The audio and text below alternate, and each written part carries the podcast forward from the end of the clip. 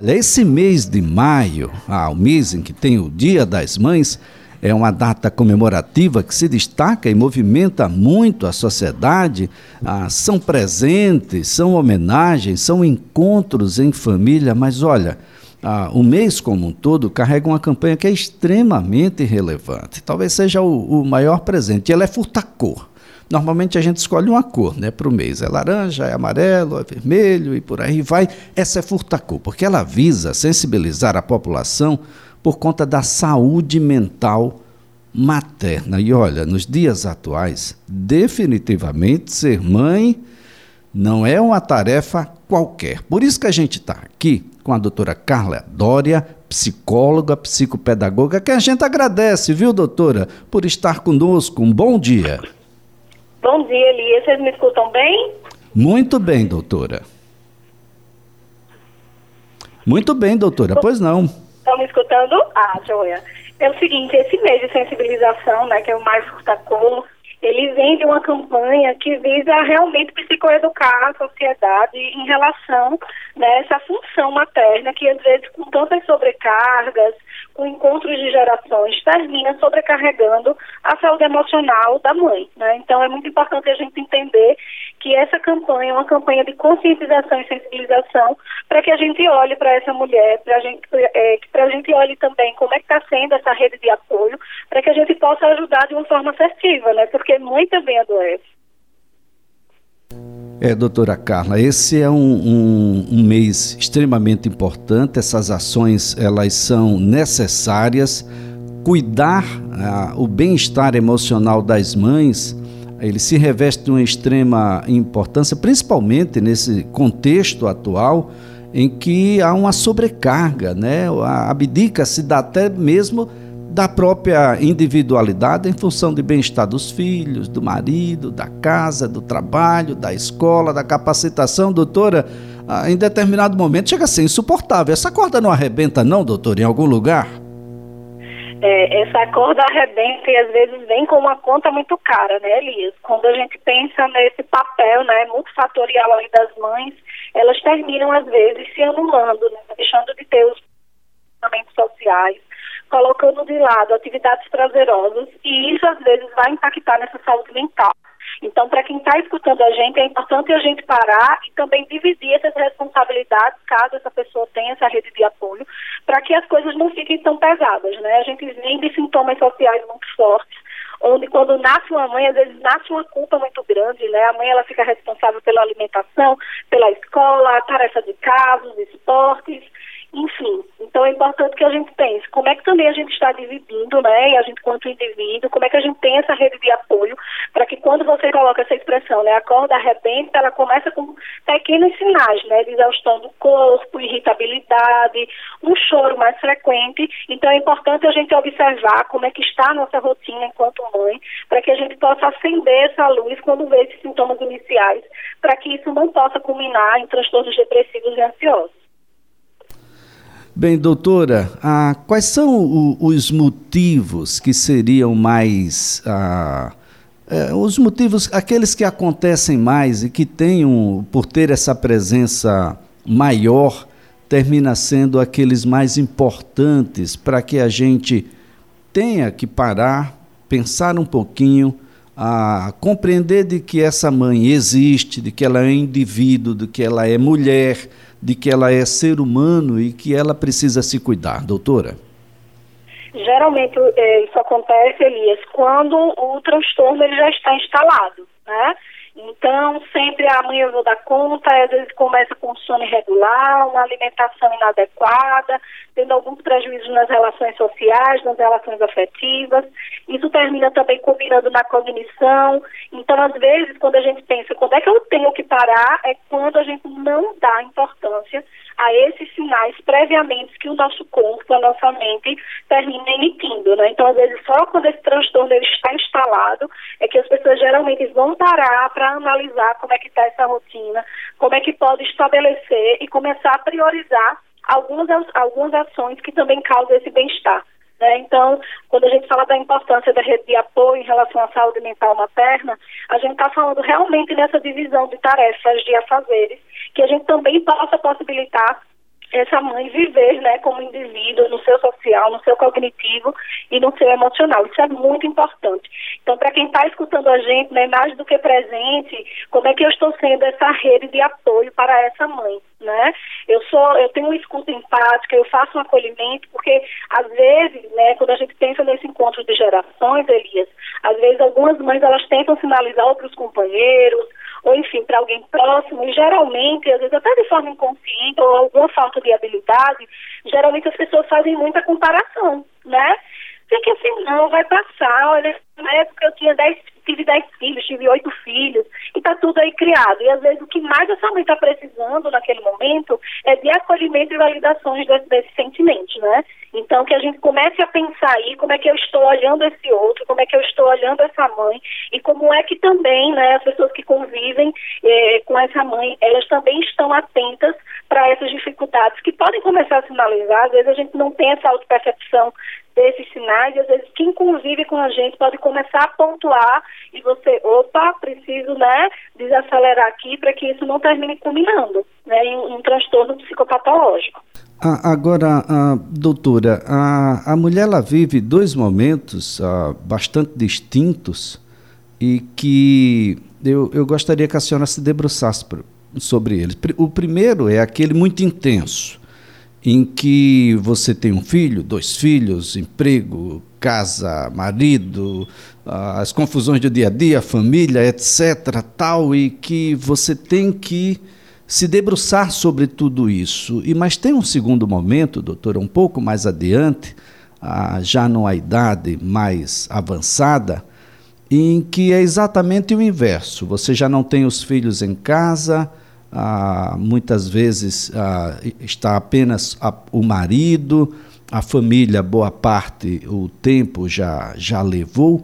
De uma certa forma, não há um, um vazio. Como lidar com esses dois ambientes que vão, vão acontecer né, quase que necessariamente durante o curso da vida, doutora? É, perfeito, Eli, sua colocação, porque a gente está falando desses dias iniciais, né? Às vezes é, depois de uma gravidez, enfim, os filhos ainda estão precisando de cuidados, como também o inverso acontece, né? Que a gente conhece como síndrome do ninho vazio, né? Que é aquele sentimento de tristeza que é associado quando os filhos deixam é, a casa dos pais, né? Então, é, a orientação que é dada, é, ela parece um pouco também com esses anos iniciais dos filhos, no sentido de você também se preparar? Geralmente, por exemplo, é, o cuidado com o outro, ele às vezes ele é tão grande que você passa anos se anulando e às vezes quando você olha, os filhos já estão grandes, né? E você fica sem uma atividade ali prazerosa, né? Quando eu falo dessas atividades, eu estou falando dessas relações sociais, de viagens, de projetos, de sonhos próprios que às vezes são anulados e às vezes chega no, no, nos anos mais tarde, né, que você começa a pensar e isso vai te causar uma tristeza porque aquele, aquele filho ele não já está mais dentro de casa. Então que a gente comece a pensar enquanto mãe, né, a depender da idade do filho, como é que eu posso encaixar nessa rotina os meus próprios projetos, com quem eu posso dividir essa responsabilidade e pensar, vai ter uma hora que aquele outro ele não vai precisar tanto dos meus cuidados. E aí vem a pergunta, como é que eu estou me cuidando atualmente para quando chegar esses anos posteriores, eu possa entender que a minha vida também é sobre minha responsabilidade. É, doutor, essa é um, uma situação que a gente precisa começar a pensar enquanto ela ainda não existe. Né? Eu fico imaginando um país como o Brasil, de uma liberdade sexual muito grande, mas que ninguém toca sobre planejamento familiar. Apesar dos inúmeros métodos contraceptivos, nós temos inúmeras, milhares, talvez milhões ah, de pessoas engravidando, mas que não planejou, não queria sequer, naquele momento, a, aquela gravidez.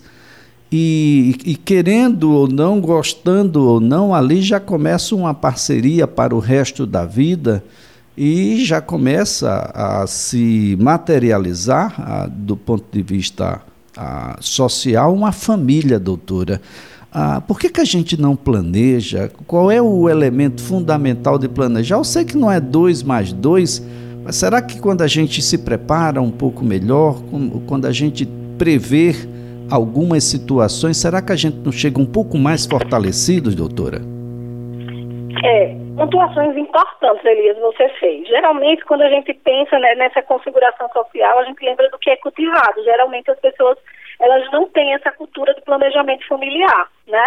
Quando eu penso em planejamento, eu estou falando sobre questões estruturais, sobre conversar com o parceiro, né, sobre essas escolhas, porque aí ele também vai estar imbuído dessa responsabilidade. E quando a gente pensa em planejamento familiar, a gente está pensando sobre hipóteses que podem acontecer, né? E eu vou investigar como é que é teu filho, é, o que é que ele vai demandar, como é que vai ser. Então, quando eu tenho esse planejamento prévio, veja, não é determinante, né? Porque quando a gente fala, por exemplo, de uma depressão pós-parto, a gente lembra que é um, é, são fatores, né? Multifatorial, principalmente quando a questão do hormônio né, na, na, vida da mulher. Mas quando eu penso em planejamento, por exemplo, Elias, eu posso minimizar algumas questões que, opa, eu já estava preparada né, para amamentação, uh, para o planejamento financeiro, né, foi conversado, foi dialogado com, com a pessoa com quem eu convivo, que vamos formar uma família, né, que vai chegar esse filho. Então, quando a gente pensa em planejamento, a gente pensa em cultura, a gente pensa em preparação, em diálogo, e isso pode minimizar, né, futuros, futuras distorções desses sentimentos que culmina muito na saúde materna, né, na saúde mental materna. É, doutora, essa é um, um, esse é um tema que a gente deve, deve se debruçar muito sobre ele. Esse é um mês importante, é furtacó de todas as cores, não é, doutora? Porque isso não tem definitivamente um lado.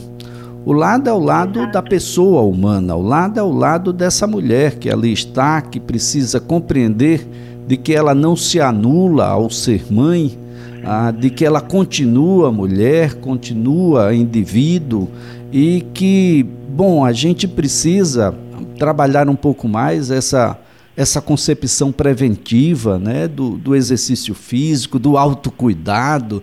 Uma mulher que se maquiava muito quando era jovem, doutora, ah, mas mesmo ainda jovem, passando a ser mãe, são tantas as outras coisas que você já não a reconhece mais, doutora é, é um, um, uma construção, né? A gente pensa em papéis sociais, né? Do que é imposto para essa mulher, dessa mãe perfeita, dessa maternidade real. E às vezes as pessoas se anulam, né? Se comparam e termina culminando aí em, em, sentimentos que às vezes as mulheres elas não sabem lidar. Inclusive, é, as mulheres às vezes também nem solicitam essa ajuda, né? É, eu estou precisando de um espaço de escuta.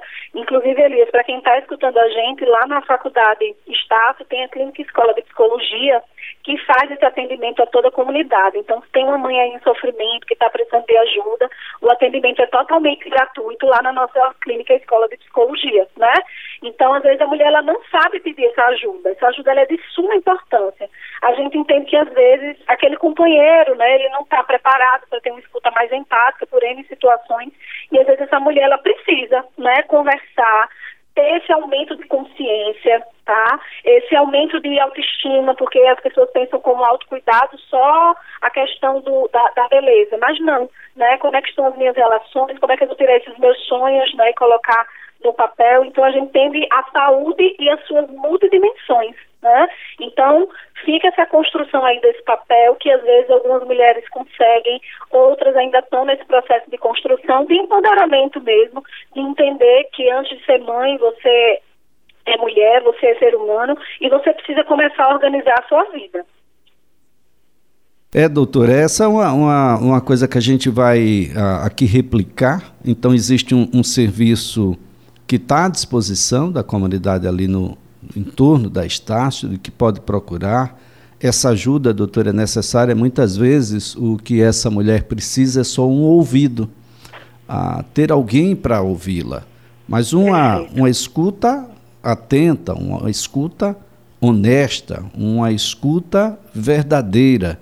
Ah, modo... Sem julgamentos, né, Elias? Sem, sem julgamentos, julgamentos, sem julgamentos, doutora. Uma escuta. É, e, e, muitas vezes ela não quer que você diga nada. Ah, mas gostaria de ser escutada. E, e escutar, doutora, a, a, sociedade parece que não tem tempo. O médico tá, diz que está com pouco tempo para ouvir, o advogado também, ah, o, o, arquiteto também, o, o engenheiro também.